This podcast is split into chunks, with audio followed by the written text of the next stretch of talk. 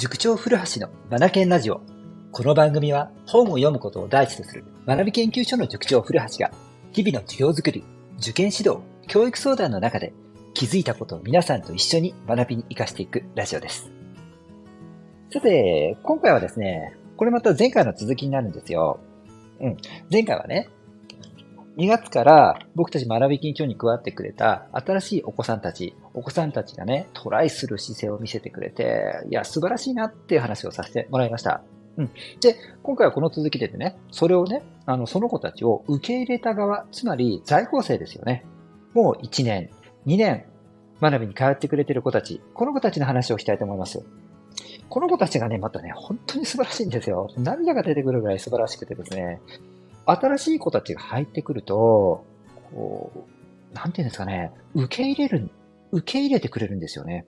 うん。で、受け入れれば受け入れるでも、この間話をした通り、新しい子たちが緊張した中でやってくると、その緊張感もわかるんでしょうね。自分も1年前や2年前、同じ思いだったから、同じことをしたから、体験してるからわかるんでしょうね。うん、その緊張感。だからね、そんな新しい子が緊張した中で、いろいろチャレンジをしてる、そんな様子を見るとね、叩いてくれるんですよね。もう涙が出てきますよ。見ていると。うん。相手の、相手の気持ちを思う。うん、そこにね、エールを送れる。うん。これって、すっごい尊いことだと思いませんか？うん。いやー、親御さんたち、どういう、どんなに素敵な子育てされてるんだろう。いえ、ほんとね、大事な子たちを、うん、僕は預からせてもらってるんだなって思いましたよ、今週。うん。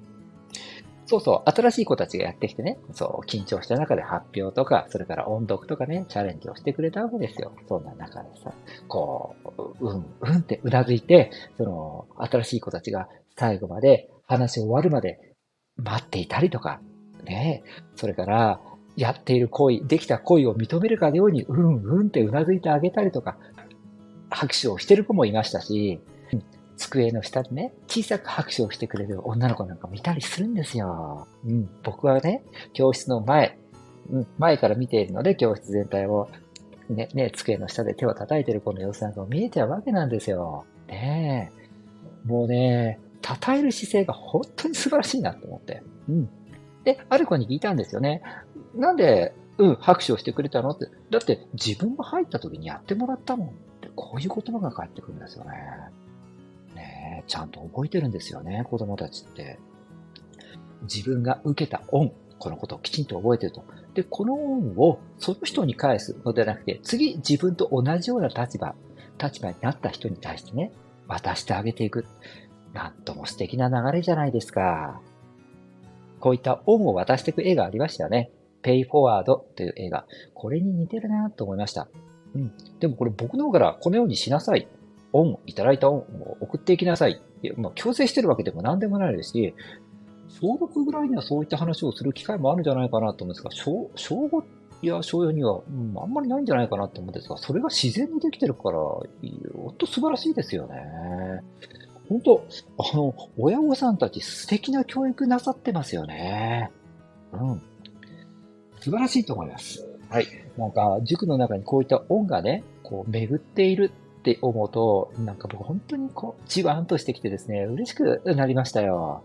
うん、こういったところで僕は仕事をさせてもらえてるんだな、本当に感謝だなと思いました。そして、こういった恩をね、いただき、そして次の方に渡しという綺麗な恩送りがこう動いてる、流れている中で子供たちが成長していくって思うと、いや、本当に僕はね、もっと大事に大事にこの子たちを育てなくしちゃって、より一層今週思わせてもらいました。